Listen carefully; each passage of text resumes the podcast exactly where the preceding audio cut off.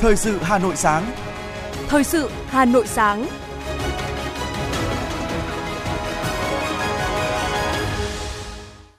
Hồng Hạnh và Thúy Hằng xin được đồng hành cùng quý thính giả trong 30 phút của chương trình Thời sự sáng nay, thứ sáu ngày 17 tháng 2 năm 2023. Chương trình có những nội dung chính sau đây.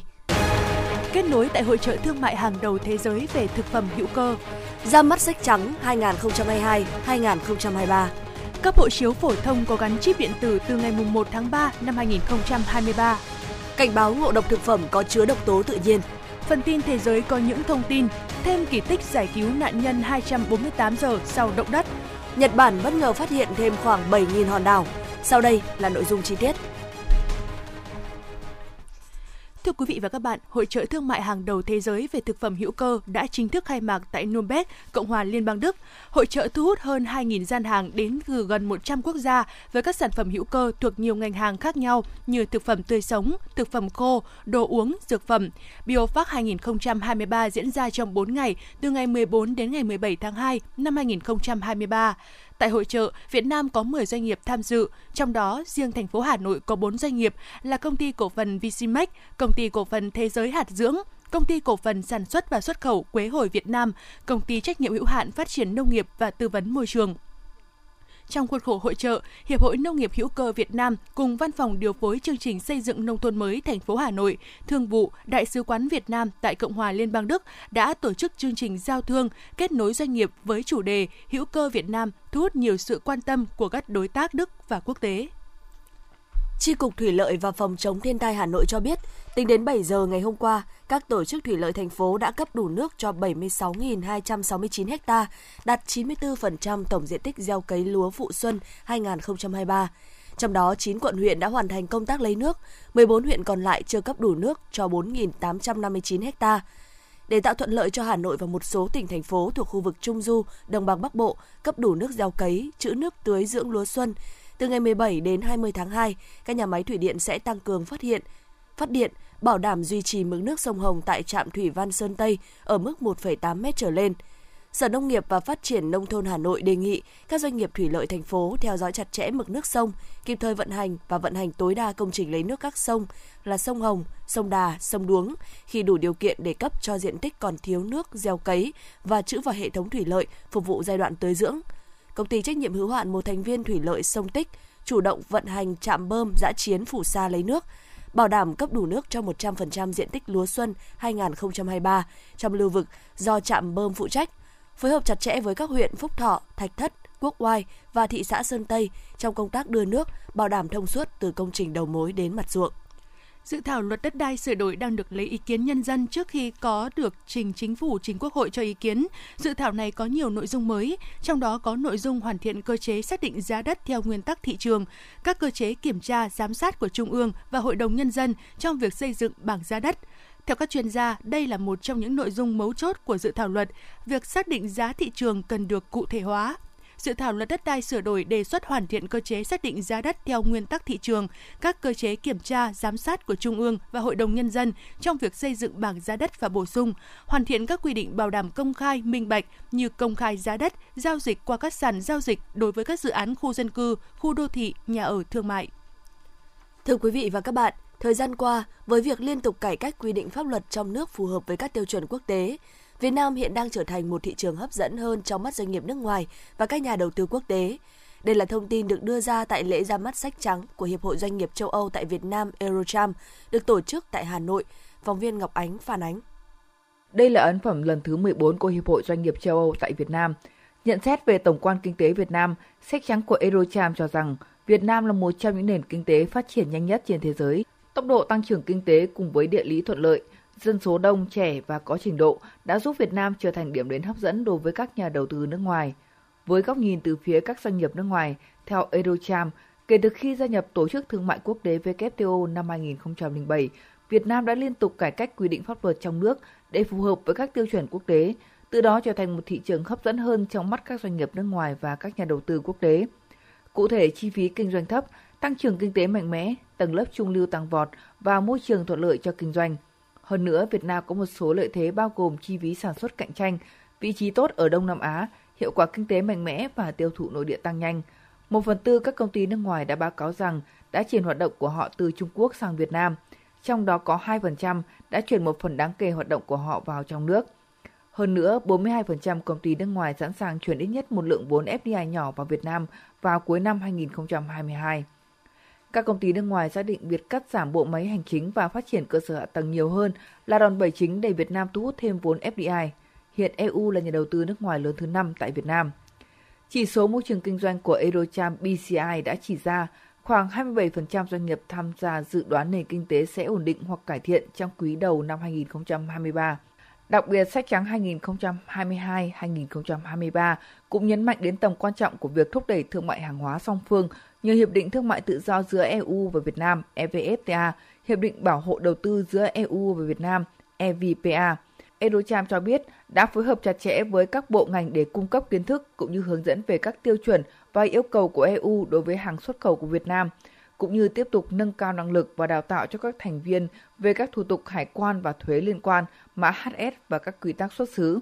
Ông Alan Candy, Chủ tịch Hiệp hội Doanh nghiệp châu Âu tại Việt Nam cho rằng, với gần 20 hiệp định thương mại tự do song phương và đa phương đang được ký kết và đang chờ phê duyệt, Việt Nam đang được định vị là trung tâm của nền kinh tế toàn cầu, đồng thời cho rằng dựa trên những điểm chính của sách trắng hướng tới các giải pháp thiết thực, góp phần tạo nền tảng vững chắc cho các kế hoạch phát triển kinh tế xã hội của chính phủ Việt Nam, trở thành một quốc gia phát triển có thu nhập cao vào năm 2045. Theo đó, chương trình sắp tới cần phải đi sâu vào một số vấn đề cấp bách nhất mà Việt Nam đang phải đối mặt hiện nay với trọng tâm là chăm sóc sức khỏe, kinh tế xanh, đổi mới và đầu tư. Ông Alan Candy nêu ý kiến. Chúng tôi khuyến nghị tăng cường khung pháp lý xanh để có thể đảm bảo nền kinh tế xanh của Việt Nam và đảm bảo nó vẫn là xương sống trong khả năng cạnh tranh quốc tế, qua đó thu hút đầu tư trực tiếp nước ngoài, đảm bảo tính bền vững và hỗ trợ chương trình ờ, đối tác chuyển dịch năng lượng công bằng. Về khía cạnh này, Eurocharm và tiểu ban phát triển xanh của chúng tôi sẽ đưa ra một số các khuyến nghị cải thiện quản lý nước và chất thải, thúc đẩy các công trình xanh trên toàn quốc và ưu tiên phát triển điện gió ngoài khơi. Với những kết quả đầy khả quan và tiềm năng từ hợp tác đầu tư, cộng đồng doanh nghiệp châu Âu cho biết sẵn sàng tiếp tục hỗ trợ Việt Nam và các doanh nghiệp Việt Nam để góp phần nâng cao năng lực cạnh tranh cho các ngành, đặc biệt là các doanh nghiệp nhỏ và vừa, thông qua tăng cường ứng dụng khoa học công nghệ trong sản xuất kinh doanh và để cải thiện năng suất lao động, đồng thời mong muốn được kết nối doanh nghiệp châu Âu với doanh nghiệp Việt Nam, góp phần hình thành và phát triển chuỗi cung ứng cũng như để phát triển nguồn nhân lực chất lượng cao. Tổng giám đốc tập đoàn COP, đơn vị chuyên về điện gió ngoài khơi và năng lượng tái tạo cho biết. Các quốc gia và nhà cung cấp trên thế giới hiện đang đặt mục tiêu cho chuỗi cung ứng xanh và năng lượng xanh và nhiều bên đã có cam kết mạnh mẽ để thực hiện điều này. Do đó, Việt Nam phải chuyển đổi để duy trì vị thế là thị trường xuất khẩu chính ở Đông Nam Á. Phải thừa nhận rằng Việt Nam đang chậm hơn một chút so với nhiều quốc gia khác, nơi quá trình chuyển đổi xanh đang diễn ra thuận lợi và việc này cần có sự hỗ trợ từ các giải pháp, cơ sở hạ tầng phù hợp và nguồn nhân lực lành nghề. Tuy nhiên, vẫn còn thời gian để đạt được điều này nếu Việt Nam có thể thực hiện được cải cách cần thiết và đưa đưa ra các quyết định quan trọng kịp thời để tạo điều kiện cho quá trình chuyển đổi này được thực hiện thuận lợi và tránh bỏ lỡ các mốc quan trọng. Phó Chủ tịch Liên đoàn Thương mại và Công nghiệp Việt Nam Nguyễn Quang Vinh đánh giá, sách trắng sẽ là tài liệu quan trọng để tham khảo nhằm đưa ra những kế hoạch phát triển đất nước trong thời gian tới, hướng tới phát triển xanh bền vững. Ở cái cuốn sách trắng đưa ra rất nhiều những cái um, thông tin quan trọng về tăng trưởng xanh và trong cái chiến lược uh, tăng trưởng xanh của Việt Nam cũng như là kế hoạch hành động đã được à, Thủ tướng phê duyệt ấy, thì cũng nêu một điều rất rõ đó là xanh hóa sản xuất và xanh hóa cái lối sống và tiêu dùng bền vững. Thì tất cả những cái đó các doanh nghiệp Việt Nam đang ngày càng cảm nhận được là lợi ích của những cái việc kinh doanh xanh, kinh doanh có trách nhiệm nó nó đem lại những lợi ích như gia tăng cái năng lực cạnh tranh trong cái việc là đi ra toàn cầu đối với các doanh nghiệp Việt Nam như thế nào.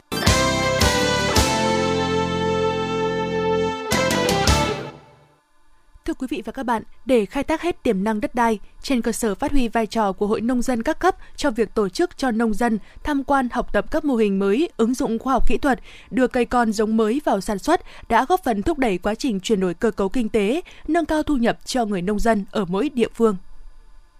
Sau khi được tập huấn nuôi cá chép giòn của Trung tâm khuyến nông Hà Nội trên diện tích hơn 7.000 m2, gia đình ông Luật cũng đã áp dụng quy trình chăn nuôi cá chép giòn theo quy trình Việt Gáp với chế độ thức ăn được Trung tâm khuyến nông hướng dẫn cụ thể. Qua 5 năm phát triển mô hình, với giá bán từ 180.000 đồng đến hơn 200.000 đồng một kg tùy theo trọng lượng, kích thước của con cá, mỗi năm cũng cho gia đình ông Luật thu nhập vài trăm triệu đồng mỗi năm – Toàn xã Tuyết Nghĩa hiện có trên 300 hecta chuyển đổi phát triển mô hình thủy sản, từng bước cũng nâng cao thu nhập cho bà con địa phương. Ông Dương Như Luật, thôn Liên Trì, xã Tuyết Nghĩa, huyện Quốc Oai chia sẻ. Vâng, báo cáo với các anh là à, ngày trước thì chúng tôi cũng có làm ao để à, nuôi cá thương. Thế nhưng à, do à, cái à, à, kinh tế của cái cá thương nó không à, được thu nhập là mấy thì tôi à, được các bên à, khuyến nông cũng có cho cái học cái lớp tập huấn để nuôi cá giòn Chập giòn thì là tôi cũng ờ, có nuôi được ờ, dăm năm nay rồi thì thì cái ờ, hiệu quả kinh tế của nuôi cá chép giòn này thì nó hơn hẳn cái cá chép thường trên cơ sở tập huấn cho các hộ nông dân phát triển các mô hình sản xuất nông sản an toàn cho giá trị kinh tế cao. Hội Nông dân huyện Ba Vì cũng đã xây dựng được 30 tổ hội nghề nghiệp, xây dựng liên kết chuỗi và xây dựng thương hiệu cho sản phẩm gà đồi Ba Vì, chè Ba Vì, sữa Ba Vì, mật ong Ba Vì, thịt đà điểu Ba Vì. Hiện nay huyện Ba Vì đã có 132 sản phẩm ô cốp cho các sản phẩm nông sản an toàn chất lượng. Cùng với việc hỗ trợ phân hạng sản phẩm ô cốp, Hội Nông dân huyện Ba Vì cũng hỗ trợ cho bà con trong khâu quảng bá, xúc tiến thương mại và tiêu thụ qua các kênh trực tiếp và trực tuyến nhằm mở rộng thị trường tiêu thụ cho các sản phẩm của địa phương. Ông Nguyễn Văn Trường, Chủ tịch Hội Nông dân huyện Ba Vì cho hay. Thành lập được cho người dân các cái chi tổ hội sản xuất an toàn để liên kết cùng với nhau và đưa sản phẩm giới thiệu với nhau, hỗ trợ nhau trong vấn đề tiêu thụ sản phẩm. Nên đây là một cách làm rất hay và thường xuyên tổ chức cho các cái hộ và các chi tổ hội đấy tham quan ở các mô hình tốt và những, những nơi có thị trường tốt để kết nối giao lưu kết nối và đưa sản phẩm an toàn của mình lên với thị trường và một cái quan trọng đó là sản phẩm của dân phải được giữ đúng là sạch và an toàn để đưa ra thị trường. Cùng với chủ trương của thành phố trong việc tái cơ cấu ngành nông nghiệp, Hội Nông dân Hà Nội cũng thúc đẩy các hội viên nông dân tăng cường liên kết đẩy mạnh ứng dụng công nghệ cao trong sản xuất nông nghiệp để giúp hội viên nông dân nâng cao nhận thức, thay đổi phương thức sản xuất truyền thống, xây dựng các chuỗi sản xuất ổn định. Đến nay, các cấp hội nông dân Hà Nội đã xây dựng được 23 hợp tác xã, 708 tổ hợp tác, 274 mô hình kinh tế tập thể, đồng thời thành lập được 173 chi hội nghề nghiệp và hơn 2.700 tổ hội nghề nghiệp với trên 33.000 thành viên. Đồng thời, hội cũng hỗ trợ nông dân phát triển thương hiệu, nhãn hiệu, giới thiệu tiêu thụ sản phẩm nông sản cho trên 5.300 lượt cán bộ hợp tác trong xã, tổ hợp tác, hội viên nông dân. Thực tế cho thấy chỉ có tăng cường liên kết kinh hình thành các mô hình kinh tế tập thể mới, tạo nên những sản phẩm nông sản hàng hóa chất lượng cao, đảm bảo vệ sinh an toàn thực phẩm, từ đó xây dựng quảng bá thương hiệu sản phẩm. Đó là hướng đi tất yếu của ngành nông nghiệp Hà Nội để người nông dân có thể yên tâm sản xuất, phát triển bền vững trong thời kỳ hội nhập bà Phạm Hải Hoa, Chủ tịch Hội Nông dân thành phố Hà Nội cho biết. Chúng tôi cũng đang đã và đang hướng tới là xây dựng các cái chi hội, tổ hội nghề nghiệp, tổ hợp tác, hợp tác xã. Trong đó thì ờ, quy tụ các cái hội viên nông dân, các thành viên các chi tổ hội này sẽ ờ, việc ờ, triển khai tổ chức sản xuất theo đúng các cái quy trình theo quy định, ví dụ như là quá trình sản xuất thì tuân thủ những cái quy định hướng dẫn của các cơ quan nhà nước cũng như là các cái quy định của địa phương đặc biệt là ngoài cái việc ờ, hướng dẫn như vậy thì chúng tôi cũng thực hiện các việc hỗ trợ về tập huấn về chuyển giao kỹ thuật về hướng dẫn hỗ trợ tiêu thụ. Và nhất là đối với nguồn hỗ trợ cho nông dân trực tiếp thì chúng tôi cũng đã có cái nguồn vốn quỹ hỗ trợ nông dân của thành phố thì uh, có cái hỗ trợ cho các cái mô hình tổ hợp tác chi hội tổ hội nghề nghiệp này được ưu tiên là số 1 trong thời gian tới, Hội Nông dân thành phố Hà Nội sẽ tiếp tục chỉ đạo các cấp hội đẩy mạnh thực hiện có hiệu quả cuộc vận động vì môi trường trong sạch, vì sức khỏe cộng đồng, nông dân chỉ sản xuất, chế biến, tiêu thụ và bán ra các sản phẩm nông nghiệp an toàn. Trong đó tập trung xây dựng các mô hình kinh tế tập thể sản xuất nông nghiệp theo tiêu chuẩn Việt Gap, Global Gap, tạo ra các sản phẩm an toàn đáp ứng nhu cầu ngày càng cao của người tiêu dùng thủ đô.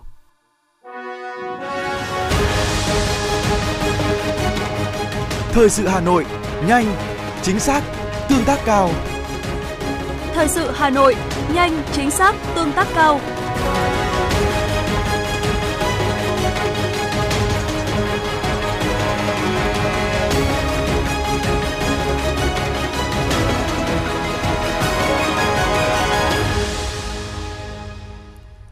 Chương trình xin được tiếp tục với những thông tin đáng chú ý khác.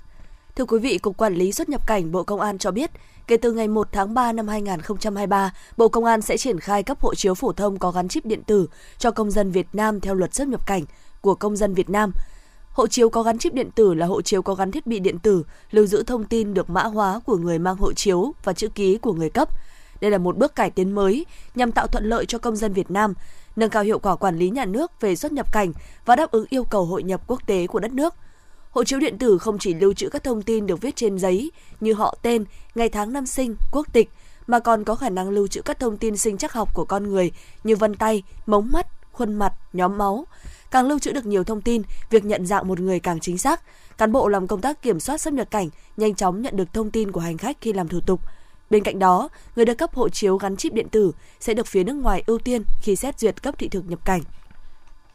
Hàng năm vào khoảng tháng 3, Sở Giáo dục và Đào tạo Hà Nội sẽ công bố môn thi thứ tư của kỳ thi tuyển sinh vào lớp 10 trung học phổ thông. Bên cạnh 3 môn gồm ngữ văn, toán, ngoại ngữ, môn thứ tư được lựa chọn trong các môn vật lý, hóa học, sinh học, lịch sử, địa lý và giáo dục công dân. Đây là kỳ thi có số lượng học sinh dự thi đông, trong khi chỉ tiêu dành cho các trường trung học phổ thông chỉ khoảng 60%, nên thông tin về số lượng môn thi luôn được các nhà trường, phụ huynh và học sinh quan tâm theo dõi. Liên quan đến môn thi thứ tư, nhiều phụ huynh có con học lớp 9 nêu ý kiến nên bỏ bài thi thứ tư để giảm áp lực học tập cho học sinh, hoặc nếu có thì cũng nên công bố sớm môn thi thứ tư để học sinh có thêm thời gian ôn tập, chuẩn bị. Hiện Sở Giáo dục và Đào tạo đã xây dựng dự thảo phương án tuyển sinh đầu cấp năm học 2023-2024, trong đó có tuyển sinh vào lớp 10, trình Ủy ban nhân dân thành phố phê duyệt. Trong đó, Sở đã cân nhắc đồng thời mục tiêu vừa không gây áp lực cho học sinh, vừa đảm bảo kiến thức nền tảng để học sinh bước vào cấp học trung học phổ thông.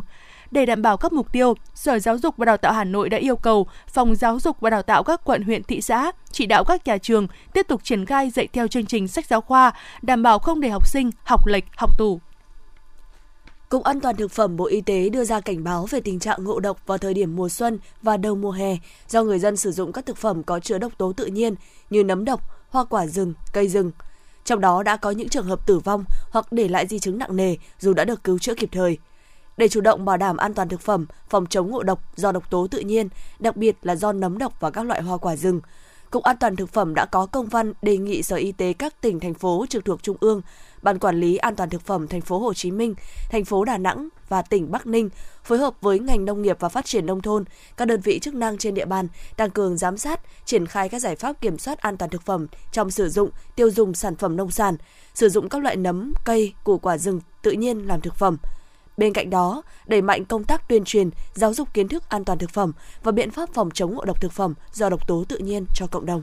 Hiệp hội Du lịch Việt Nam cùng các đơn vị liên quan tổ chức lễ khởi động dự án giảm thiểu rác thải nhựa trong lĩnh vực du lịch. Dự án này đã được chương trình phát triển Liên Hợp Quốc, chương trình tài trợ các dự án nhỏ, Quỹ Môi trường Toàn cầu UNDP, YEP SGP chấp nhận tài trợ thực hiện trong 2 năm 2023 và 2024. Hiệp hội sẽ triển khai đồng loạt nhiều hoạt động như tổ chức các hội thảo truyền thông, nâng cao nhận thức về giảm thiểu rác thải nhựa tới người dân, du khách, doanh nghiệp du lịch, xây dựng, áp dụng và thí điểm bộ tiêu chí công nhận doanh nghiệp du lịch không rác thải nhựa, xây dựng và vận hành ứng dụng về quản lý rác thải nhựa. Bên cạnh đó, Hiệp hội Du lịch Việt Nam sẽ thí điểm thực hiện các giải pháp giảm thiểu rác thải nhựa tại một số nhà hàng, khách sạn, khu điểm du lịch tại hai tỉnh Ninh Bình và Quảng Nam. Công an quận Hà Đông đã ra quyết định tạm giữ hình sự đối với 8 đối tượng về hành vi gây dối trật tự công cộng. Các đối tượng còn lại đều dưới 16 tuổi, đang là học sinh lớp 10 tại các trường trung học phổ thông trên địa bàn, đã được bàn giao cho gia đình và thông báo đến nhà trường để quản lý, giáo dục xử lý. Trước đó, tối ngày 12 tháng 2, qua tuần tra kiểm soát trên địa bàn, Công an quận Hà Đông và Phòng Cảnh sát Hình sự phát hiện trên đoạn đường Lê Trọng Tấn, phường Dương Nội, có một tốp khoảng hơn 20 thanh thiếu niên đeo nhau trên 20 xe máy các loại, không đeo biển kiểm soát. Các xe đều bật xi nhan trái, các đối tượng trong đoàn đều có đeo khẩu trang, có nhiều đối tượng đeo khăn đỏ ở tay, mang theo hung khí như tuyếp sắt hàn phóng, tuyếp sắt vót nhọn, đao, vỏ chai thủy tinh, phóng nhanh, lạng lách, hò hét, bấm còi gây mất an ninh trật tự.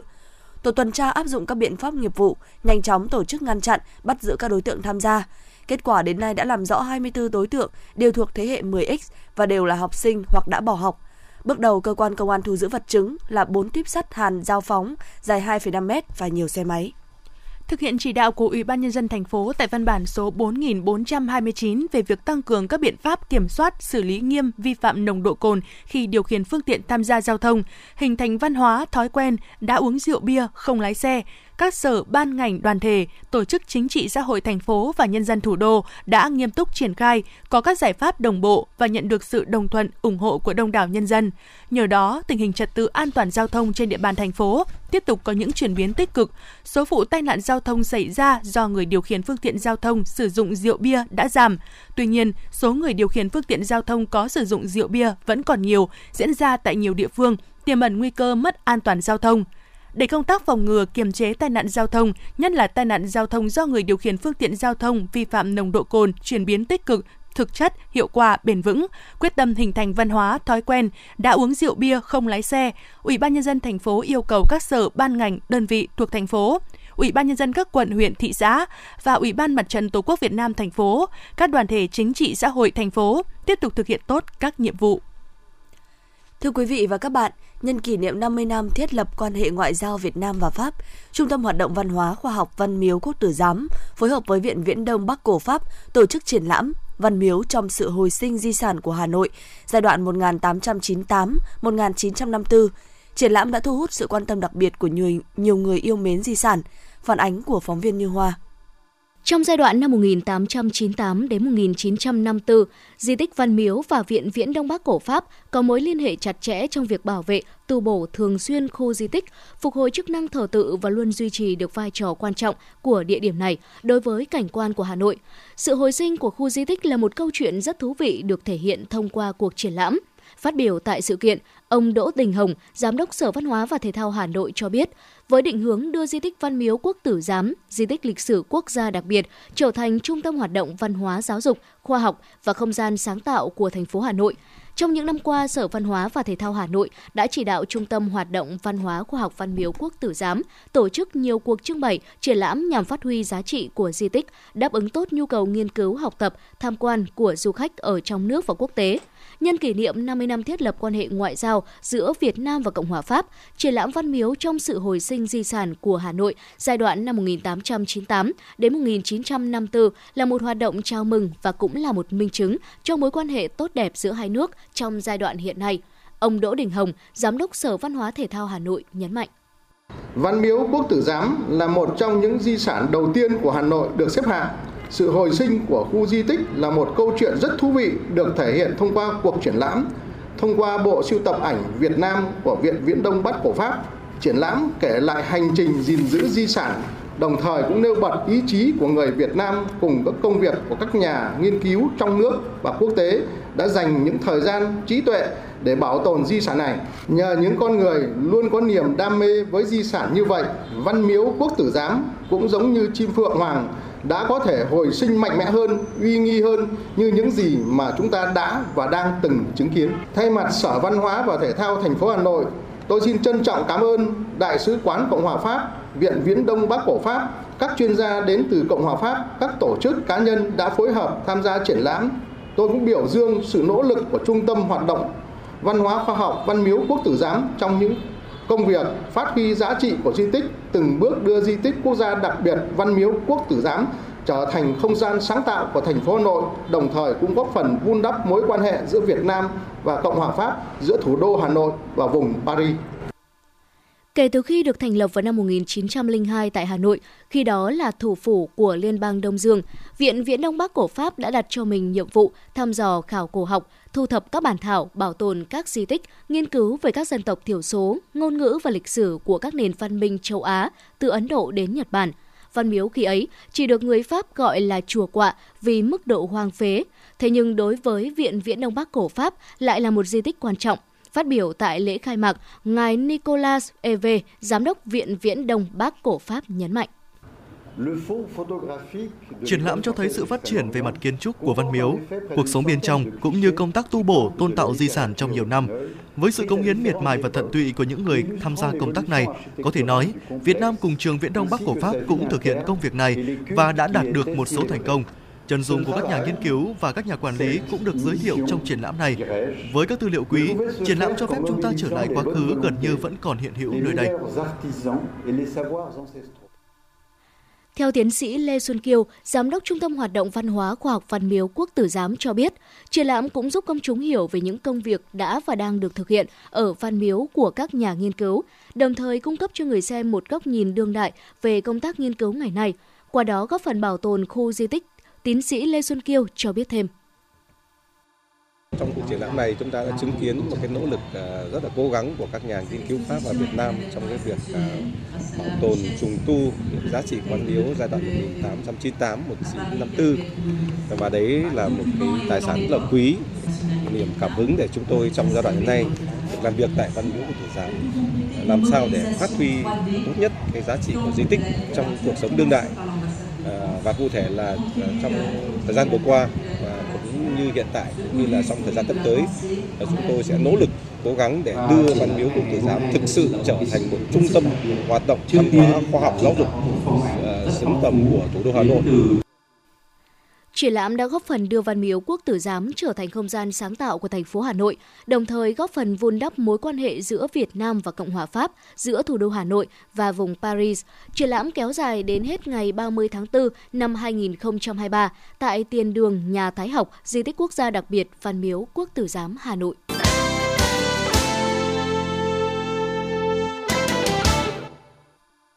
Xin chuyển sang những thông tin thế giới. Thưa quý vị, tối qua theo giờ Việt Nam, lực lượng cứu hộ cứu nạn của Thổ Nhĩ Kỳ đã đưa được một thiếu nữ 17 tuổi ra khỏi đống đổ nát sau 248 giờ xảy ra trận động đất kinh hoàng hồi tuần trước. Kỳ tích này đã tiếp tục thắp lên hy vọng dù mong manh rằng vẫn có thể tìm thấy những người may mắn còn sống sót. Trường hợp may mắn này là Alena Omet, cô gái được lực lượng cứu hộ cứu nạn phát hiện và đưa ra khỏi đống đổ nát của một tòa nhà tại Kramanarmas, một tỉnh ở miền nam Thổ Nhĩ Kỳ. Theo công nhân mỏ than Ali Akkodan tham gia cứu nạn cứu hộ, cho biết sức khỏe của cô gái tương đối ổn. Cô gái có thể mở mắt và nhắm mắt khi phản hồi lại câu hỏi của lực lượng cứu nạn.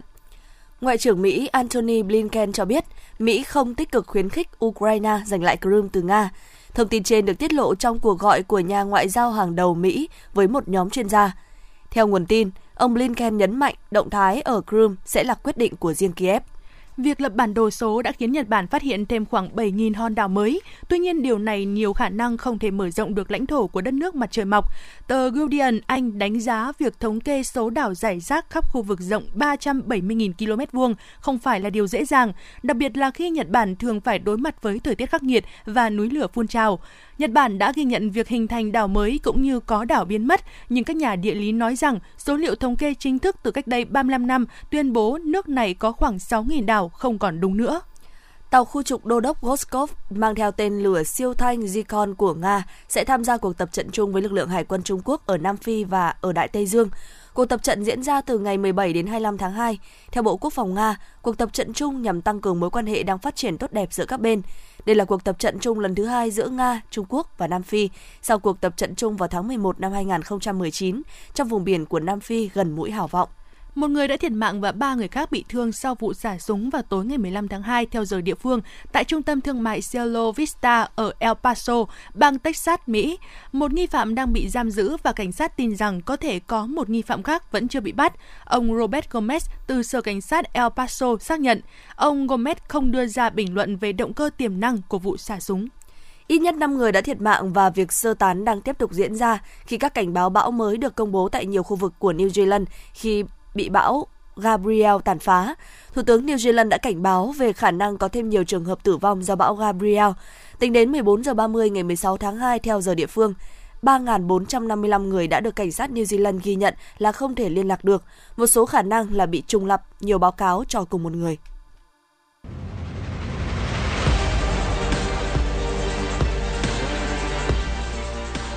Bản tin thể thao Bản tin thể thao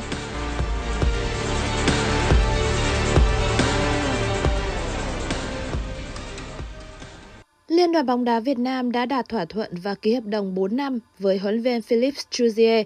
kéo dài tới ngày 31 tháng 7 2026. Với sự hợp tác này, bóng đá Việt Nam sẽ hướng tới những cột mốc quan trọng với trọng tâm là World Cup 2026, khi ngày hội bóng đá lớn nhất hành tinh tăng lên 48 đội tham dự. Huấn viên Philippe Chuzier sẽ trao đổi với các bộ phận chức năng của VFF để hoàn thiện ban huấn luyện mới trong tháng 2 này. Huấn luyện viên người Pháp cũng sẽ sớm có mặt tại Hà Nội và bắt đầu công việc mức lương của huấn viên Chuzier sẽ không cao hơn nhiều so với huấn viên Park Hang-seo. Bản thân huấn luyện viên 67 tuổi này cũng sẵn sàng giảm lương vì hào hứng với công việc cùng với bóng đá Việt Nam.